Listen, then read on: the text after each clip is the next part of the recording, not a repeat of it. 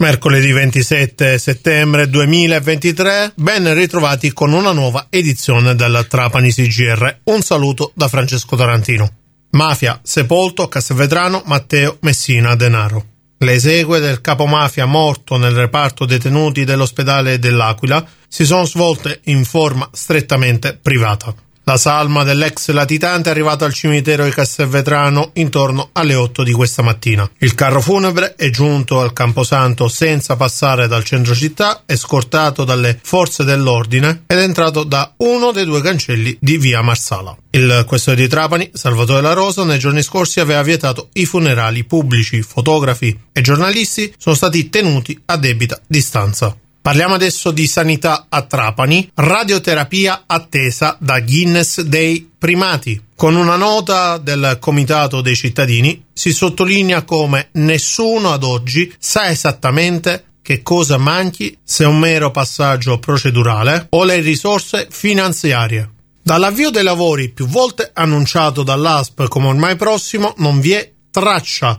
Questo è quello che dichiara in una nota il comitato promotore per la radioterapia a Trapani. Come sapete, infatti, nell'apposita area alle spalle del nosocomio cittadino di Trapani dovrebbe nascere il nuovo reparto di radioterapia con due nuove palazzine a servizio dell'ospedale. Il comitato a questo punto chiede nuovamente qual è lo stato dell'arte e soprattutto una presa di coscienza di tutti e un'azione forte e decisa nei confronti della regione e degli enti di competenza. Parlando invece di cultura, Sciacca, un nuovo sogno fatto in Sicilia. Questo è il titolo del nuovo film di Michela Scolari, che vede la presenza della favignanese Alicia Manu nella colonna sonora. La nuova pellicola tratta dei valori buoni della Sicilia con un cast di alto livello. Numerose sono le riprese proprio a Favignana. Domani, giovedì ventotto settembre alle ore ventuno, ci sarà la prima al cinema multisala Badia Grande, sempre a Sciacca. Successivamente il film sarà in programmazione in numerose sale siciliane e nel resto d'Italia. Una collaborazione, quella tra Michela Scolari e Alicia Manu, nata veramente per caso. Adesso la musica, il cinema, l'arte e la Sicilia hanno trovato un nuovo modo per esprimersi. Questa era la nostra ultima notizia per questa edizione del Trapanisì G R. Da Francesco Tarantino è tutto, a risentirci più tardi.